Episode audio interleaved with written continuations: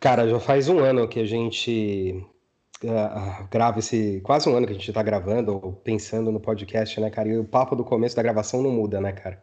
Essa, grava... essa pandemia não passa, né, cara? Sim, tá, tá tenso. Mas isso aqui salvou, né, pelo menos? Ah, sem dúvida, cara.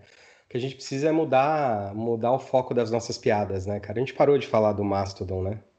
Ah, em algum momento a gente falou que ia zoar o Core, né? Mas o, o a Banamilho. A Banamilho. ah, cara, mas acho que o, o, o, o Mastodon já tem um cantinho reservado no coração dos nossos seguidores, né? Tipo o João, né? Acho que depois dessa a gente vai ressuscitar essas piadas com o Mastodon. É, essa é pro João, então. um abraço.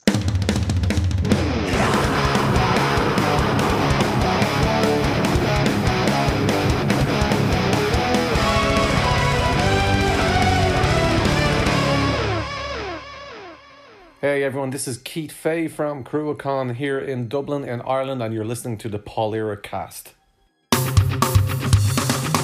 Alex, 6h57 do dia. Putz, que dia é hoje, cara? Eu sei que é domingo de Páscoa, nem sei que dia é hoje, cara. Hoje é dia 4 de abril. de abril, cara. E aí, muito chocolate por aí hoje ou não? É, o chocolate acabou tudo antes do dia da Páscoa. Ninguém quem... esperar. Olha só, cara. E quem, quem que entrega chocolate aí na Irlanda, cara? O coelhinho ou um leprechaun?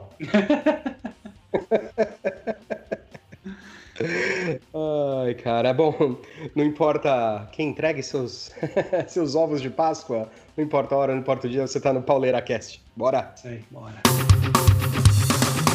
Episódio 4 da temporada 2021 do Pauleira Cast, Alex. Ah, se, se desconsiderarmos o episódio piloto, o episódio zero, meu caro, este é o episódio de número 13. Olha só, hein? Ainda bem que estamos gravando no domingo, né? domingo de Páscoa, pra ficar bem suado ainda. Porra. não numa sexta-feira, né, meu? Boa. Cara, então no episódio de hoje, no episódio número 4, resgataremos o bloco Resenhão, onde falaremos do nosso querido Garibaldo, né? O, o nosso, o nosso querido Guedão, Guedão Lee. Ou Ged Lee. Cara. Tomaremos todos um Advil, olha o merchan, para falar do para falar do álbum My Favorite Headache. Daqui a pouco a gente conversa mais a respeito deste super CD do nosso querido Geddy Lee. Deixa eu testar sua memória aí. Qual que foi Bom. o primeiro resenhão e quando foi? Em qual episódio? Cara, o nosso primeiro resenhão foi de Bruce Dixon Skunkworks, no episódio 8. Nossa, ah, mãe, eu não claro. lembro. eu ouvi hoje de manhã também. ah, fez lição de casa. Eu lembro, lógico, do, do disco que a gente resenhou, mas eu não lembrava do episódio nunca. Boa, boa, cara. Ouçam lá, ah, está aí no, em todos os agregadores de podcast disponíveis. É, no segundo bloco falaremos de alguns lançamentos e lançamento de uma favoritaça, né, Alex? Sim, tem uma boa lá, hein? Não vou dar spoiler. Boa. E, na, e, e fechamos o, o, episódio de hoje com mais duas colunas dos nossos amigos, o professor Marcos e a Bárbara. O professor vai começar uma jornada pelo blues e pelo blues e a influência do blues no rock and roll. E a Bárbara vai falar dos lugares legais de shows e picos rock and roll em Londres. Tamo chique, hein, cara? Tá muito louco, cara. E uh, o, no último episódio, as duas colunas ficaram fenomenais. Se a, se a galera não ouviu ainda, confere lá no último episódio. Tá muito legal mesmo. Em homenagem Exatamente. ao Dia das Mulheres. Exatamente, cara. O professor deu uma aula sobre a mulherada no rock and roll e a Bárbara falou das, dos shows, enfim, que ela acompanhou com banda de mulher. Ou, ouçam lá, ficou muito legal. Mas voltando para hoje, então, esse é o nosso episódio número 4, temporada 2021 do Pauleira Cast no ar. E vamos aí para o bloco 1 deste episódio do Pauleira Cast, Alex, resgatando a nossa coluna, o Resenhão. Para quem não se lembra, para quem não se lembra, a ideia do Resenhão é não fazer resenhas de, de discos recém-lançados, mas sim de coisas que passaram desapercebidas né, na, na trajetória de grandes nomes, de grandes bandas de rock and roll e heavy metal, certo? E, e arrisco a dizer, às vezes até mais criativo que as próprias bandas desses caras. Olha só, polêmico como sempre. Boa. E para o resenhão deste episódio, escolhemos a Gary Lee e seu álbum solo My Favorite Headache. Muito legal, né, cara? Enfim, acho que cabe, cabe um contexto aí para compartilhar com a galera de como o álbum, quando e quando o álbum, quando e como hein? o álbum foi produzido, não? Sim, deixa eu me corrigir aqui. Na hora que você falou Geddy Lee, então nesse, nesse caso é uma exceção. Não é um álbum solo que é mais criativo do que a própria banda. É. correções são sempre devidas, cara. Eu sempre fico meio ressabiado quando estamos falando de Rush, porque, enfim, temos uma galera de fãs muito fervorosa da banda, né, cara? Temos, tem, temos que tomar cuidado, né? Sim. Bom, o, o My Favorite Headache foi lançado, cara, em novembro de 2000. E essa, e essa época, enfim, é, representa um momento de ai, entre safra hein? do Rush, devido a tudo que estava acontecendo na vida do grande Newport naquele momento. O último álbum de estúdio do Rush anterior ao My Favorite Headache tinha sido Test for Echo, que foi lançado em 96. E o seguinte álbum de, de estúdio só, só aconteceu em 2002 com Vapor Trails. Então o Guedão uh, resolveu gravar o, o, My Favorite Headache nesse intervalo que eles estavam dando tempo para que o Neil se uh, recuperasse das tragédias, né, cara? Primeiro, o falecimento da filha dele em agosto de 97, que morreu num acidente de carro. E em 98, menos de um ano depois, cara, a esposa dele morreu. Né? Então, enfim, a banda tinha dado um tempo, os caras resolveram, enfim, respeitar esse desejo do Newport, que até virou um livro depois, né? Eu não lembro o título em português, cara. The Ghost Rider? The Ghost Rider. É, eu não lembro, eu não lembro, não lembro do título em português. Também tem até uma tem uma edição aqui nacional muito bem feita, cara, da Estética Torta, aquela mesma editora que lançou o livro do André. Mas, enfim, é, eles resolveram respeitar esse momento da vida do Newport e, e, cada um segurou a onda da forma que pôde e o Guedão quis lançar um álbum, né? E o é legal também, não desviando do, do, do assunto principal aqui, que é o Guedão hoje, mas o, o Alex Lifeson, o guitarrista, é mais ou menos na mesma época. Não, acho que foi um pouco antes, talvez. Foi em no, 96, cara. 96 o... ele lançou um disco também, né? É, que é o Victor, cara. Victor. até, enfim, daqui a pouco a gente vai falar. Tinha me deixado um pouco ressabiado quando eu fui ouvir My Favorite Headache pela primeira vez, mas papo pra daqui a alguns minutos, cara. Legal, cara. E na época, o Geddy Lee deu algumas entrevistas, enfim, para justificar o álbum, e ele tentou deixar muito claro, cara, que não era um cansaço do Rush, que ele se sentia muito bem acolhido criativamente, trabalhando as músicas e os sons da banda, mas que ele queria ver o que havia lá fora, como é que era trabalhar com outras pessoas. E aí, cara, ele se reuniu com um amigo dele de longa data, um cara chamado Ben Mink, que é um produtor, um músico de outra pegada, cara, acho que o cara nem faz rock and roll, e fazendo uma jam, eles acabaram compondo algumas músicas e isso virou My Favorite Headache. Então, além do, do, do Guedão no, no baixo e o Ben Mink nas guitarras, Uh, uma série de outros músicos participaram da gravação do álbum. E um deles, cara, é o Matt Cameron, hum, que é batera do, batera do Soundgarden e batera do Pearl Jam. Muito legal, né, cara? Enfim, um cara de uma geração bem mais nova, né? Com um público bem diferente do público do Rush, se rendendo aí ao mestre, né, cara? Se rendendo uhum. aí ao Guedão.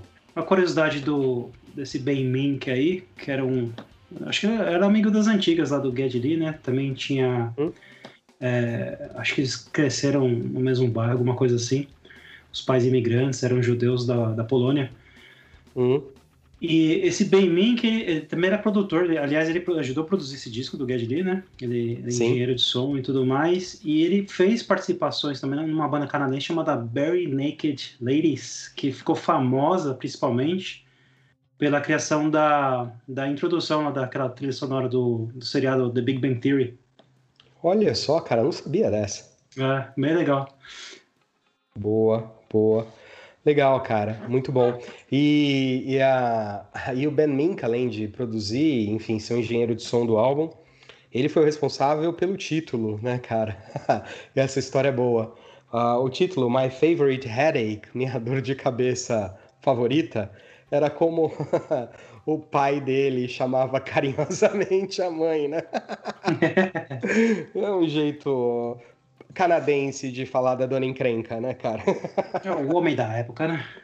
ah, meu Deus do céu. Enfim, então, My Favorite Headache teve inspiração numa conversa que Ben e Gary Lee tiveram quando estavam quando, quando, estavam nas sessões da, de gravação. E aí, meu, quais suas impressões do álbum, cara? Enfim, como é que você. Você lembra quando você ouviu a primeira vez? Quais músicas que mais chamaram a atenção? Enfim, depois de contextualizar, uh, vamos falar um pouquinho das nossas impressões das músicas. Boa, só, posso fazer só um pequeno adendo aqui, rápido? Uh, o livro Não. em português do Neil Peart era o A Estrada da Cura, ficou traduzido a assim. Estrada da Cura, cara, muito bom. Tudo. Ghost Rider, Estrada da Cura. Bom, enfim. Sei lá. Mas o, eles mantiveram, na verdade, o Ghost Rider no título e adicionaram ali um título para dar. Pra ter alguma boa. coisa em português, imagino. Boa. boa, meu, boa. E aí, cara, o que, que, que, tem de. que ficou de impressão para você do álbum? Cara, eu gostei. É, a primeira vez que eu vi esse disco eu não vou lembrar. Deve ter, uhum. deve ter feito um tempo já. É, nunca fui atrás, na verdade, de coisas solos do pessoal do Rush, porque, como o próprio Geddy Lee falou, não precisava, cara. Tipo, Rush é completo. É porque que eu vou me interessar a ouvir. Não, mas é bem legal. É, não, não, pra mim, assim, não tem nada de demais, entendeu? É, você não vai encontrar um novo Rush ali. Sim. É, eu achei que ficou bastante entre aquela parte, igual você comentou também, entre o. o até o, iria um pouco antes, o Counterparts. Uhum. Aquela fase do Rush mais bem, bem mais rock and roll, quase flertando com hard rock, né? Sim. Counterparts de 93, Test for Echo de 96 e depois o Vapor Trails. Eu acho que ficou bastante calcado nesses três aí. É, a gente tinha até conversado que eu achei que tinha ficado até lembrava bastante o Counterparts, mas você tem razão, acho que ficou bastante entre o, o Test for Echo e o Vapor Trails. É verdade, e, assim, cara. Né, quando eu ouço, tipo, quem, qual que foi que eu ouvi a faixa, a The President Stands, Cara, uhum. de cara eu lembrei da Carve Away Stone do, do Test for Echo. É, não tem como não lembrar, assim. Mas acho que ficou, é, ficou transbordando a criatividade de, deles naquela época, porque deu aquela freada com o Rush. E poderia, isso que poderia ter sido muito bem material do, do próprio Rush. Sim. E acabou virando os discos solos dele. Cara. É, eu gostei. Boa. Cara, eu, eu acho que a primeira vez que eu ouvi foi no backstage com o Vitão. É, eu, como falei no, minutos atrás, cara, eu fiquei meio ressabiado, cara, porque quando o Alex Lifeson lançou o Victor em 96, eu fui atrás correndo, cara. Porque eu queria ouvir coisa nova do Rush, queria ouvir mais coisas dos caras. E aquele álbum do, do, do, do Lifeson eu acho bem chatinho, cara. Sim. Então quando eu fui ouvir o, o, o favorite, My Favorite Headache a primeira vez, eu tava meio com o pé atrás. E achei um puta disco, cara. Achei muito legal. E hoje, ouvindo de novo, até para preparar para o nosso bate-papo, cara, eu talvez discorde um pouco de você. Eu acho o Counterparts. Como, como usa, cara? Como usa, cara, é por liberdade criativa, cara, senão romperemos esse. Vou fazer meu podcast, meu podcast solo, cara. cara, ouso discordar de você, porque eu acho o Counterparts, o Vapor Trail e o Vapor Trails, principalmente, os dois muito calcado num rock and roll mais vigoroso, quase hard rock, como você mesmo disse. Então hoje, ouvindo My Favorite Headache em retrospectiva, cara, eu ouço muito do Snakes and Arrows e ouço muito do Clock, Clockwork Angels, né, em oh, diversas passagens, cara. Então, enfim, para mim, a experiência que o Geddy Lee teve na gravação é, do My Favorite Headache também influenciou muito esses dois últimos álbuns de estúdio do Rush. Inclusive cara, o falou... Paixão Oi. Gruvadão, né, cara? Impressionante. É pra deixar Isso. até o, o Júnior Gruvador de, de queixo caído. Boa, cara. Um abraço pra Junior The Groovator. é, boa. Cara, você falou de, é, é, de Present Tense, né? Como um dos teus destaques. que mais, cara? Você lembra das eu faixas gostei. que já cantaram? Eu gosto muito da Working at Perfect. E eu queria saber o que, que, que, diabos é esse Perfect aí, cara? Será que era alguma pois... loja de 1,99 que trabalhava, né? Sei lá, cara. Para quem não, quem não tá quem não tá acompanhando o bate-papo olhando, enfim, o, a resenha, do, olhando o CD, enfim, o Perfect tá, o Perfect tá escrito com K, né? É, exatamente. Cara, e é uma música bem interessante, cara, porque ela tem uns efeitinhos eletrônicos aqui a colar, Sim, né? Eu gostei. Umas passagens em violino. É para mim um, um, dos, um, um, dos destaques, cara.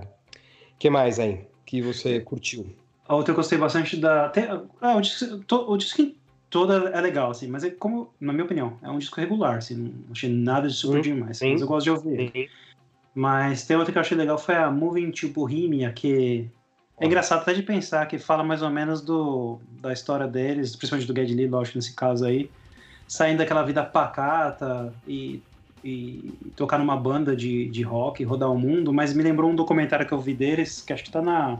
deve estar tá ainda, não sei, hum. na Amazon Prime, Uhum. É, eles contando uh, quando eles iam fazer shows, quando eles abriram Sim. pro Kiss uh, também no Canadá. E, uhum. e, tipo, a galera ficava impressionada com eles porque depois dos shows eles iam pro quarto de hotel dormir. E a galera ia lá beber, virar a noite na farra.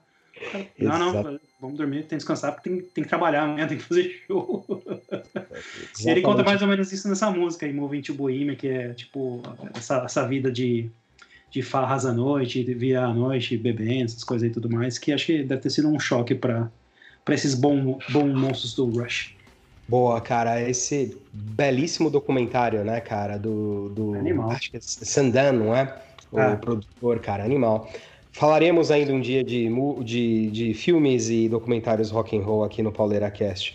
Cara, para mim, é, Moving to Bohemia é um destaque também. Eu acho que ela, uma música começa um pouco xoxa, mas ganha um ar, um ar meio épico no final, né, cara? Acho que tem, tem, uma, tem, tem uma levada muito legal. É, você falando que é um álbum regular, eu concordo contigo, cara. Para mim, um, um, uma música que não me agrada muito, cara, que, enfim, tem muito a ver com o momento da época, é a Home on the Strange, cara. Ela que tem esse pega... ela tem uma pegada grooveada mesmo, né? Enfim. É... E me lembra bastante, cara, aqueles sonzinhos rock and roll funkeados que estavam muito, muito em voga, né? Muito, muito estavam muito populares, principalmente na MTV naquela época, né? No finalzinho dos anos 90, começo, do, começo dos anos 2000. É a música que menos me agrada, cara, que menos Não me foi agrada. na época que tava começando a rolar bastante umas bandas de ska, que era aquela mistura com reggae e tudo mais? Arrisco dizer é. que eles estavam meio influenciados por isso aí naquela época. Pois é, cara, sabe que é, é cara, putz, né? É, me lembra aquela banda, qual era o nome mesmo, cara? A música chamava Two Princes. Ah, não vou lembrar o nome da, da banda. não, Jamiroquai, cara, Jamiroquai é mais rock and roll do que muita outra banda. Continua por aí, cara. Ó, já estamos adiantando os nossos Dirt Little Secrets por aí, cara. Não, fica quieto. Né? Olha isso, criando mais colunas.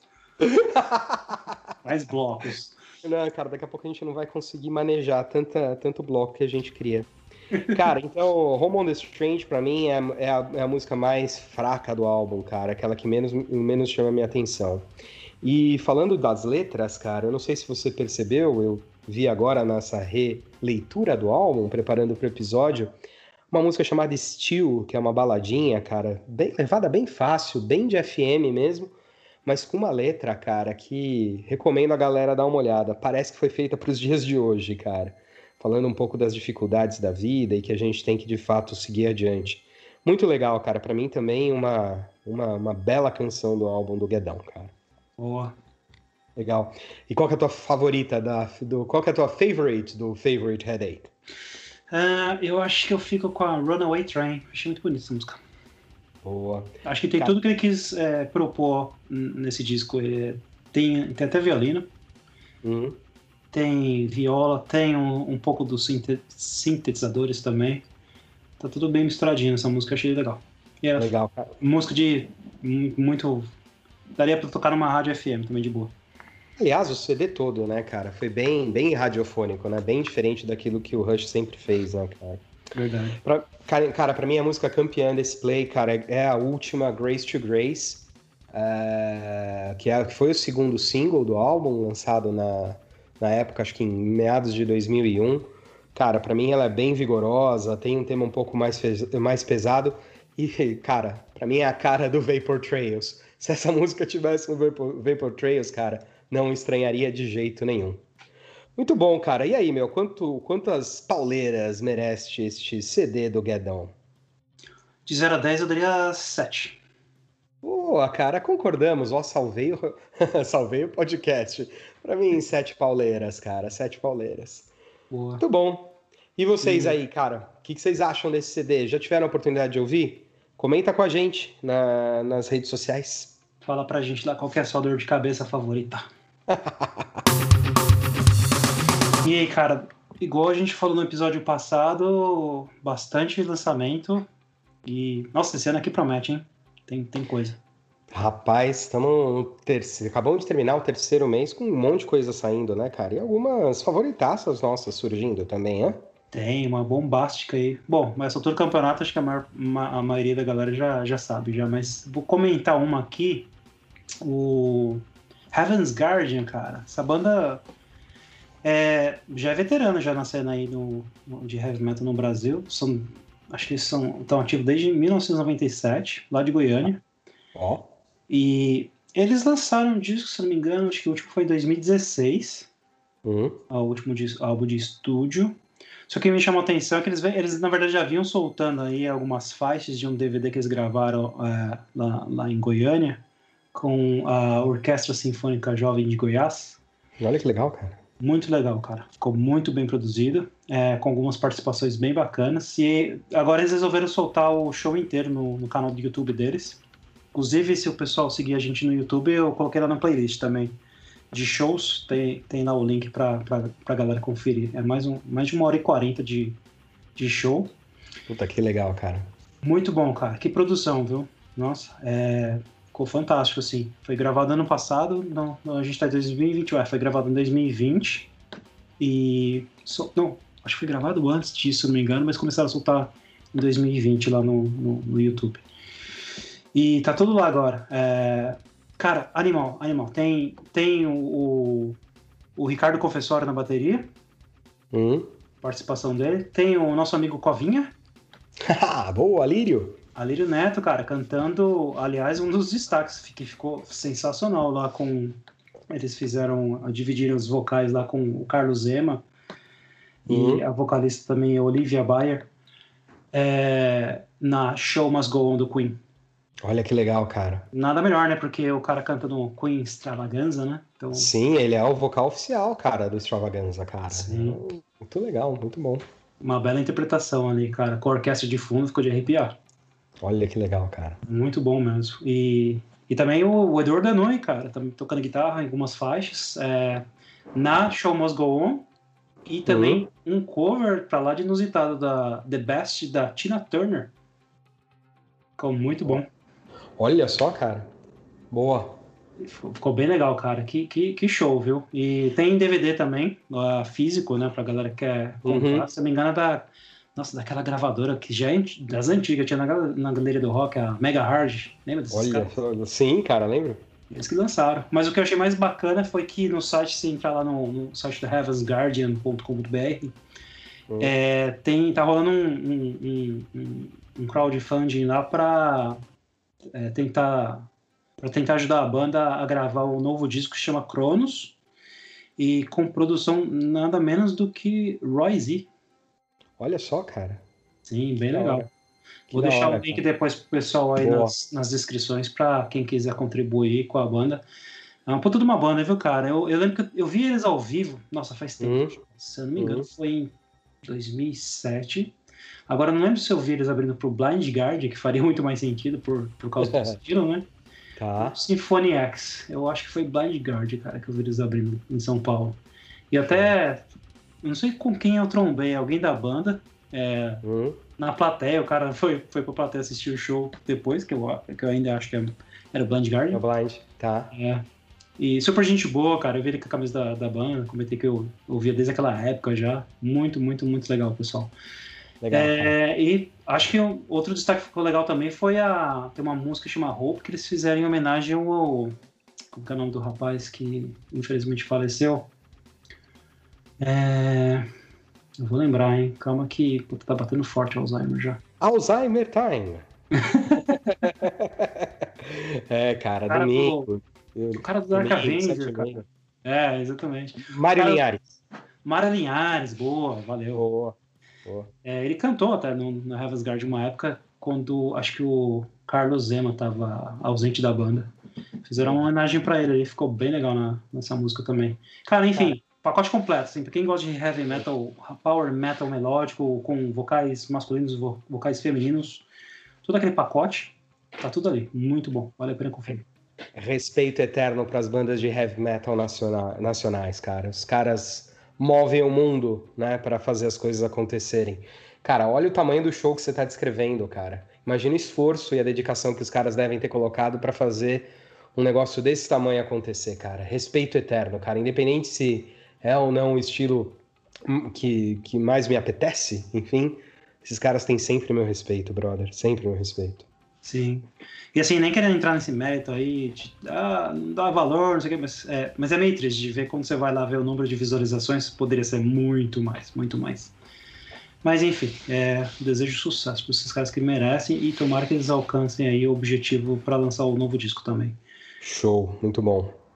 Legal. E outra aqui que eu tenho um, um, destaque, bom, já tá em tudo quanto é lugar, acho que em quatro horas, cara, eu vi lá no YouTube, já tinham passado 300 mil visualizações no canal da Nuclear Blast. É impressionante, cara, assim, o, o, o status que essa banda alcançou hoje em dia é legal de ver também, porque batalharam também. Bom, mas sem, é, sem mais delongas, é, os veteranos do power metal melódico alemão Halloween. Uou. O, a banda que você adora. O, a, a, banda que o, o índio do Necromancia adora. Abraço, índio. Eles lançaram mais um single, né, cara? Acho que, nossa, é tanto single que essa banda lança, é impressionante, mas se chama Skyfall. É, e acho que é o os, é, o segundo disco, o segundo single que eles lançam com o retorno dos dois antigos vocalistas, né? Uhum. O Kai Hansen, que também é guitarrista e também era do Sim. Gamma Ray, ou é do Gamma Ray ainda, acho que o Gamma Ray não acabou. E o, o Elvis Presley do heavy metal, o Mike Kiske. Você sabe, né, cara, que ele tem uma puta admiração pelo Elvis Presley, né? Eu não sabia, cara. Ele é fãzão do Elvis, cara. Ele é super fã. É, tanto que. Cara se você observar em algumas, alguns projetos dele, igual o, o Unisonic, uhum. que ele fez com uhum. o Kai Hansen, Sim. algumas músicas, ele mesmo comentou em algumas entrevistas que ele tenta fazer, às vezes, um timbre até do Elvis, assim. Olha só, cara. E parece mesmo, cara. A, voz, a, a, voz, a parte mais grave da voz dele, o timbre é bem parecido mesmo, é bem legal. Muito bom. O que, que você achou do single, cara? Eu gostei. Mas. é aqueles. É, Halloween, cara, às vezes, é, para mim, e olha que eu gosto, hein, eu sou fã, tenho discos, coleciono tudo e tal. Mas não sou daqueles fã, como fala, muito. Die hard. Muito die hard, assim, que fecha o olho e não ouve as críticas. Porque fã de Halloween é complicado também, né? é, é, mas assim, para mim essa, esse single específico é aquele que a primeira vez algumas partes estava indo legal tal e de repente algumas partes ali, principalmente quando entrou o Kai Hansen hum. e, e, eu acho que ficou um pouco clichê, até beirando um pouco do brega, vou dizer assim. Uhum. Eles não têm nada para provar para ninguém também, né? Assim, é só minha opinião mesmo. É, mas, assim, uma, a parte fã minha gosta, né? Tipo, tá tudo ali. É, só que eu, eu senti falta da. Principalmente da voz do Andy Darius, que eu gosto muito, cara. Pois é, cara. Faltou bastante ali. Ele ficou de, bem de protagonista nesse. Tomara que não seja o disco inteiro, assim, né? Valorizaram bastante a voz do Michael Kiske. Sim, sim. Mas gostaria de ver o, o Andy Darius na mesma proporção, porque eu, eu gosto muito dele. Cara, a expectativa tá alta com o álbum como um todo, né, cara? A capa que eles liberaram há semanas atrás é estupenda, né, cara? É uma arte linda, cara.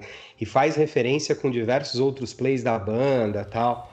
Meu, ficou um negócio muito, muito legal. Cara, eu, a gente tá, tava conversando com o Matheus Ribeiro do, do Iplash pela, pelo Instagram hoje pela manhã e eu acho que ele trouxe uma definição boa, cara. Eu achei o som meio bagunçado, sabe, cara? É, não sei. A música acho que não, não tem uma linearidade. E é. as partes, por exemplo, do Kay Hansen, cara, parecem tipo enxertadas, sabe? É até um tipo, anticlímax, ah, né? Pois é. Vamos, vamos, vamos colocar essa parte aqui, que essa parte tenha com, é, harmonicamente combina com, com a voz dele. E, e também sentir falta do Andy Darius, cara. Vamos, vamos ver como as outras músicas vão soar. Parece que eles resolveram é, é, não compor em conjunto, até para evitar problema de grana, né, cara? Porque não deve ser fácil, né?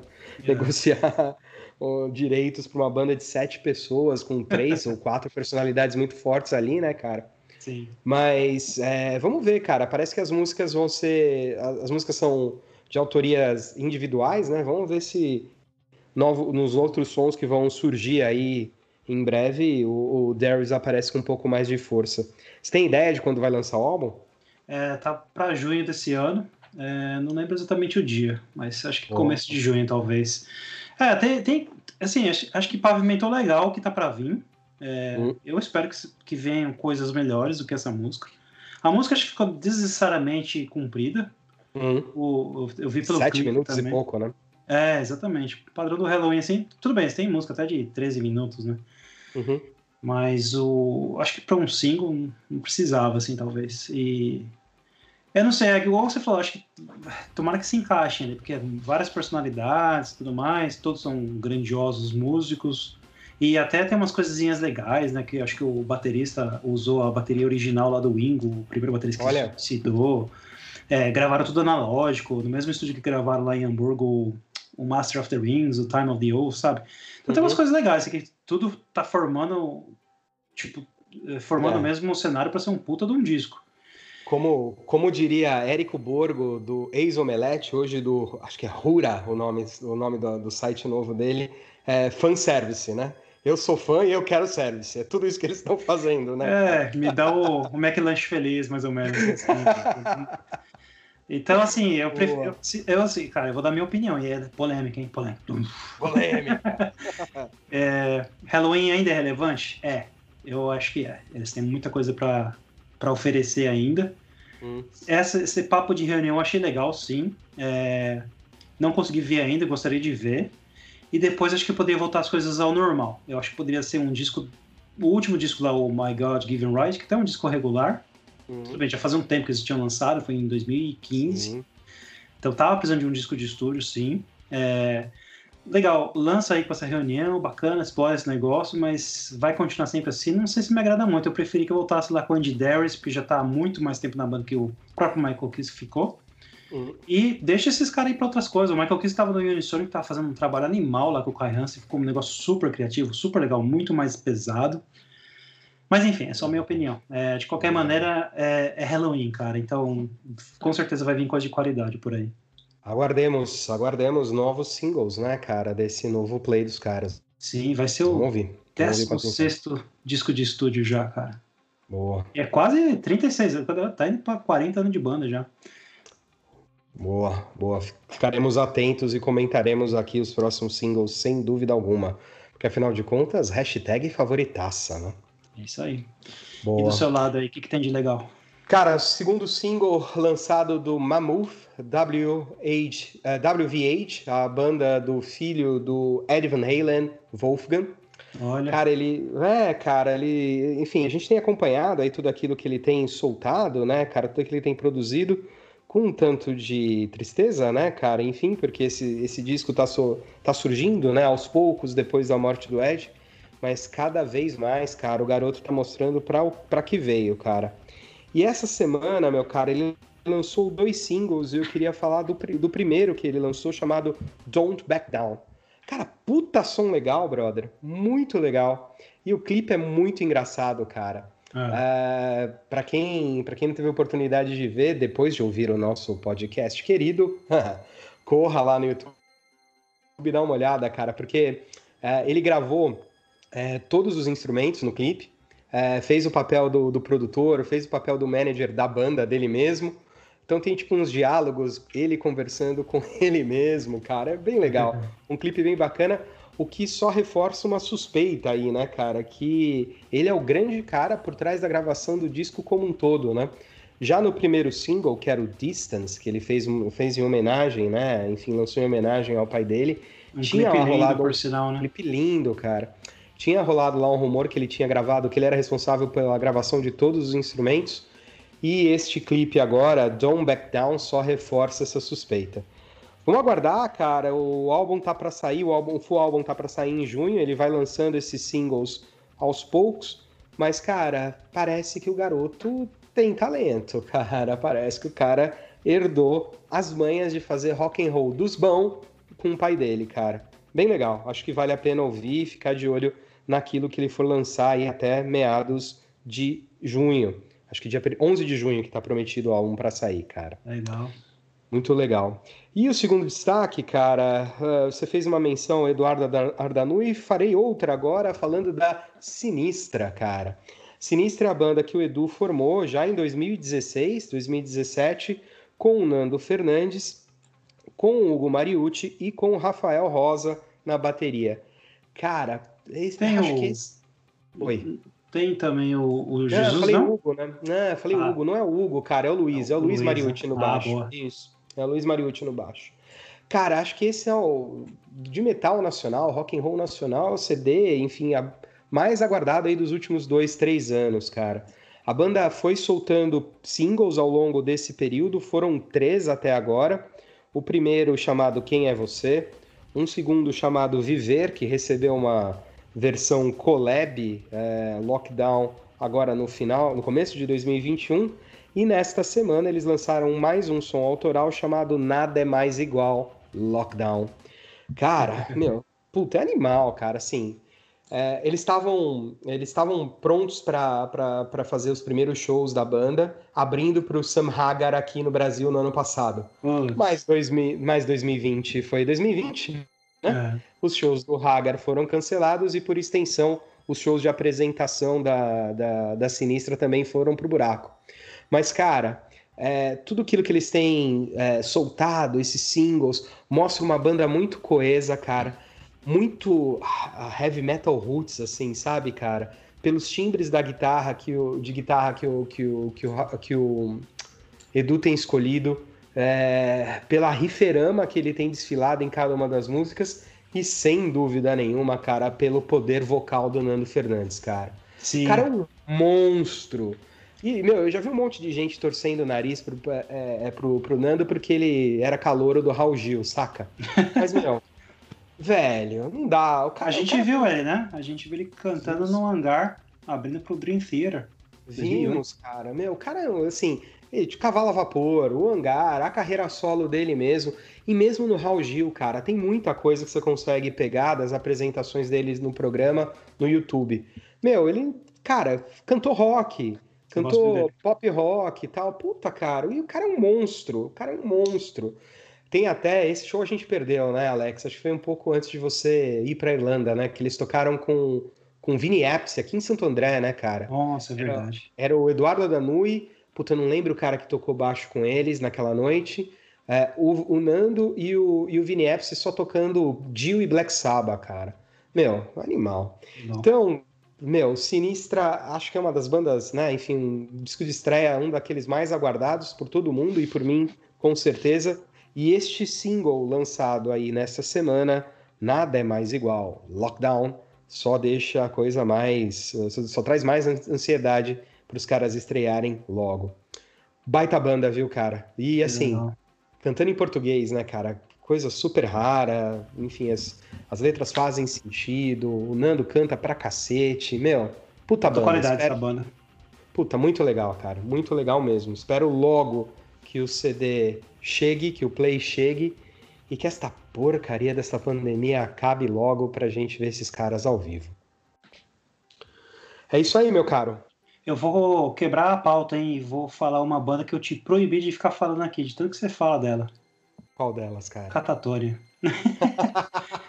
de novo. Por quê? Porque Não, só mas é um, é um destaque legal aí. nova? Não é exatamente novo. É, é que saiu. Eu gosto de acompanhar muita coisa que sai no Bandcamp, Boa. aquele site bem independente, né? Tem, tem as gravadoras lá e tudo mais, mas é bem independente. Eles soltaram um, um disco ao vivo, cara, que eles gravaram com orquestra. Vocês já ouviram isso? Não, cara, vou atrás. Animal. É com a orquestra da, da Bulgária, a Or- Orchestra of State Opera. Na verdade, isso aí parece que saiu um, é um disco que saiu extra na, na época da turnê do, do, do disco The, Great Cool Distance. Só que Tá. agora eles soltaram como um disco à parte mesmo. Tem 12 faixas lá e tá sensacional. Eu quis comentar porque eu sabia que você ia gostar. Olha, cara, vou atrás. Boa dica. Muito bom. Legal. Muito bom, muito bom. Legal. E aí, tem dicas pra, pra mim, pro Alex? É, Escreve nas nossas redes sociais, numera os sons novos que vocês estão ouvindo, que a gente comenta por aqui. Bloco 3, fechando o episódio número 4 da segunda temporada do Pauleira Cast, Alex. Vamos com os nossos amigos colunistas? Sim. Boa. Aliás, cara, quem tem acompanhado aí as colunas, como você mesmo falou, evolução nítida dos nossos amigos professor e Bárbara, hein? nos temas, na pegada do, do, com, com a galera. Muito legal, cara. Baita orgulho tê-los conosco. Fora a voz de radialista que eles têm, foi impressionante. Boa. Ainda vai sair uma ainda vai sair material exclusivo com o professor e com a Bárbara no, no, no pro, pro YouTube, hein? Aguardem, né? Então, logo preparando. mais, logo mais. Muito bom. Bom, no episódio de hoje o, o professor vai começar uma incursão pelo blues, cara. Olha só que chique. A gente vai falar com o professor a respeito da influência do blues no rock and roll e a coluna dele então vai estar dividida em duas partes. A primeira parte neste episódio e a próxima no, no episódio 5. E a Bárbara vai falar dos lugares legais de rock and roll em Londres, onde ela já teve a chance de ver bandas boas e tomar aquela serva bem gelada. É isso aí, meu? É isso aí. Esperando para ver. Isso daí vai ser legal, essas colunas desse episódio. É isso aí. Então, mais uma vez, agradecendo a galera. Fiquem aqui com, com, com o professor e com a Bárbara. E a gente se vê no episódio 5 do Pauleira Cast. Até mais! Há um estilo musical mais que centenário, que está na raiz do rock e já foi tocado por artistas como Elvis, Beatles, Zeppelin, Iron Maiden, entre outros. Foi o estilo do Black Sabbath quando a banda ainda se chamava Earth. Uma música ligada a pactos com o diabo muito antes do black metal, e que além disso tudo está no espaço interestelar, a quase 23 bilhões de quilômetros da Terra. Você sabe que estilo é esse? Estamos falando do blues. Na sala de hoje tem história sobre suas origens e na próxima vamos falar sobre como ele influenciou e ainda influencia o rock. É difícil traçar com precisão as origens do blues, os registros são muito escassos. No final do século XIX surge o fonógrafo e no início do século XX o gramofone e os discos de 78 rotações. Esses discos eram rígidos e quebradiços. Em cada lado cabia cerca de 3 minutos de gravação. O registro sonoro segue mecânico até os anos 40, quando entram em cena as fitas magnéticas. E só após a Segunda Guerra teremos os discos de 45 e de 33 rotações, permitindo gravações mais longas e de maior qualidade. Como o material era frágil e não se guardavam os originais, muito se perdeu. A maior parte dos artistas possui apenas uma foto para os catálogos de discos, e de muitos não temos nenhuma imagem confiável. Devido às condições difíceis de vida, parte dos músicos abandonou a carreira e muitos adoeceram. Além de tudo, o estilo era considerado diabólico e mal visto em uma comunidade profundamente religiosa. Os primeiros registros surgem em torno da década de 1910 e têm pouco a ver com o que atualmente a gente reconhece como blues. Antes de gravações, as partituras eram um meio de distribuição de música. Em 1912 temos o registro de Memphis Blues por W.C. Hand. Depois ele se autodenomina o pai do blues e divulga a história de ter ouvido em 1903, em uma estação de trem no Mississippi, uma estranha música feita por um cantor negro com seu violão, fazendo slide com uma faca. A partir daí, o termo blues passa a ser comum nos títulos de grande parte das músicas voltadas ao público negro. Sim, público negro. O termo Race Records vinha estampado nas publicidades e nos rótulos dos discos. A música traz elementos musicais presentes nas comunidades do sul dos Estados Unidos, como os spirituals, o teatro vaudeville, o ragtime, o jazz, as canções para ritmar o trabalho, entre outras. Alguns registros são feitos por pesquisadores nos anos 40, no campo e em prisões, como esse Morning, que passou a ser conhecido como Tanglewide Blues. Mm -hmm. oh. Well, I wonder will I ever get back home. Hey. Em 1920, temos o que muitos consideram o primeiro blues, a música Crazy Blues da Mamie Smith.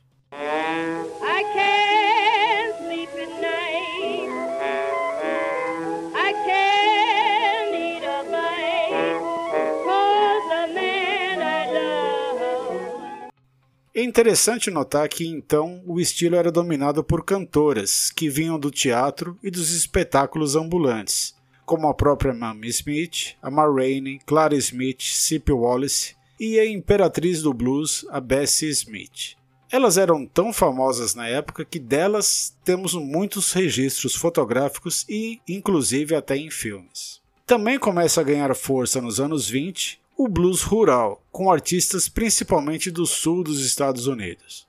Um nome de destaque foi o texano Blind Lemon Jefferson, que chegou a fazer sucesso a ponto de sua gravadora lhe presentear com um carro e motorista. Em 1929, ele foi encontrado congelado nas ruas de Chicago. É em uma música dele, Black Snake Moon, que está a frase That's Alright Mama. Mama,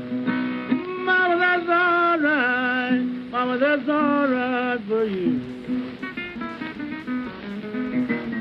Say, baby, that's alright. Won't you know you do? Que viria a ser o primeiro sucesso de Elvis, uma regravação de um blues do Big Boy Crudup.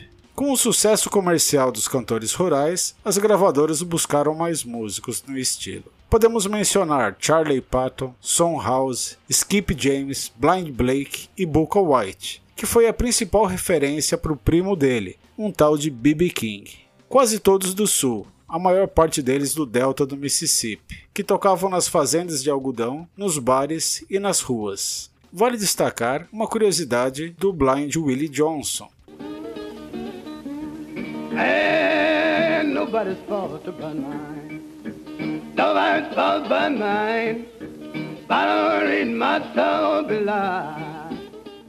As naves Voyager, lançadas em 1977 para explorar o espaço, levam um disco banhado a ouro com informações da Terra.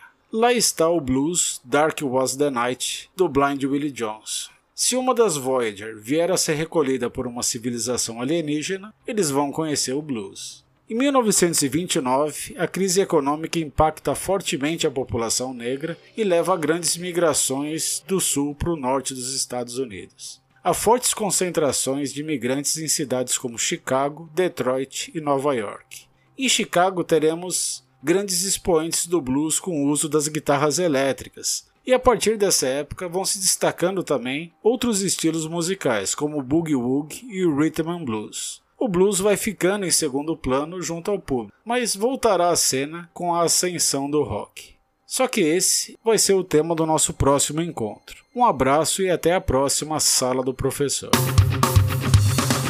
Olá, Pauleira Casters, aqui é a Bárbara de novo com mais uma coluna, o Mapa da Mina. A gente sabe que Londres é incrível, é diversa, tem milhares de casas de show, mas a dica de hoje, as dicas de hoje, são referentes a pubs londrinos onde você pode ouvir boa música sem precisar pagar ou que você vai pagar um valor acessível. É, é óbvio que eu tô falando de rock and roll e heavy metal. Portanto, vamos às dicas. O primeiro pub é o Cart and Horses. Esse pub é icônico, localizado na zona leste de Londres e ele é intitulado The Birthplace of Iron Maiden. O Steve Harris já tocava no Cart and Horses com a sua primeira banda, Gypsy Kiss, uh, antes do Iron Maiden. Então, daí pra frente é só história. É, tem música ao vivo, é um pub que tá aberto mesmo não tendo música ao vivo, mas sempre tem um som ali no, nas picapes. E o palco onde o Iron tocou pela primeira vez continua lá firme e forte. O, uma outra região onde tem muitos pubs legais de rock and roll e heavy metal, que é uma área super alternativa, muito conhecida aqui, é muito conhecida por ter todos os tipos de vertentes de pessoas e de estilos musicais, punk, metal, alternativo, é Camden. E alguns desses próximos pubs que eu vou citar são icônicos em Camden. É, o primeiro deles é o uh, The World's End. Ele é um pub e no basement do The World's End existe uma casa de show chamada The Underworld. É um complexo. Pub em cima, casa de show embaixo. Vale a pena visitar o pub, mesmo que não esteja acontecendo nenhum show naquele dia, porque o pub é muito legal, ele é muito bonito. A galera lá é muito solícita, os atendentes são bem legais. A música que toca é muito legal, é sempre um rock and roll. É, às vezes está bem pesada a, a seleção de músicas, então vale a pena. E o, a casa de show em si, The Underworld, é icônica também, é um lugar surreal. Muitas bandas boas já passaram por lá. A, a última que eu tive o prazer de assistir foi Voivod. E a maioria das vezes as bandas colocam suas banquinhas de merchan por lá e ficam depois do show circulando, tomando cerveja e batendo papo com a galera. Então, minhas últimas fotos lá foram com pessoa, foi com o pessoal do Voivod, maravilhoso. Made in Brasil é um restaurante, bar e casa de show. Você vai lá e vai ser muito recebido pelo Renato, que é o dono do local e é uma figura conhecida no meio underground brasileiro e londrino também. shows lá são icônicos porque ele também fez uma casa de shows, uma parte de shows no basement dele. Então as bandas tocam no mesmo nível que a, que a plateia. Tem um bar lá no andar de baixo também. Então Fica todo mundo junto, então é bem divertido, bem descontraído. O último show que eu assisti por lá foi Inocentes. Tem o The Dev, que é um pub que é conhecido como o melhor pub de heavy metal de Londres.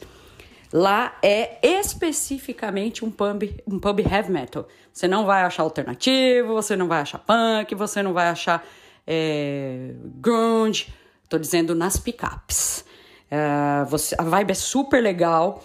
Quem gosta de metal vai se sentir em casa. É, e é muito legal para fazer amigos, porque todo mundo lá gosta do mesmo som e praticamente todo mundo se conhece. Uh, o Black Heart Pub é outro pub que é imperdível em Camden. Eles uh, nem sempre têm shows, mas é, as picapes são comandadas pelo rock and roll e o pub é muito legal, muito bonito e muito clássico. É, na parte de cima tem uh, o espaço para shows. Não é sempre que tem show, mas vale a pena a visita para tomar uma pint e, e relaxar. Os Réveillons lá são icônicos. Por último, próximo a Camden, na região de Kentish Town, existe o The Unicorn Pub, que é um pub que dá espaço para bandas underground fazerem seus shows e é totalmente gratuito. Cerveja barata, cidra barata, um pessoal muito gente fina e quando a banda não toca, as picapes estão sempre rolando um punk, um metal e afins. Então, essas são as minhas dicas de hoje. Precisando de mais dicas, entre em contato, porque Londres é muito mais do que só Camden e só esses pubs. Mas esses são clássicos. Um abraço, fui!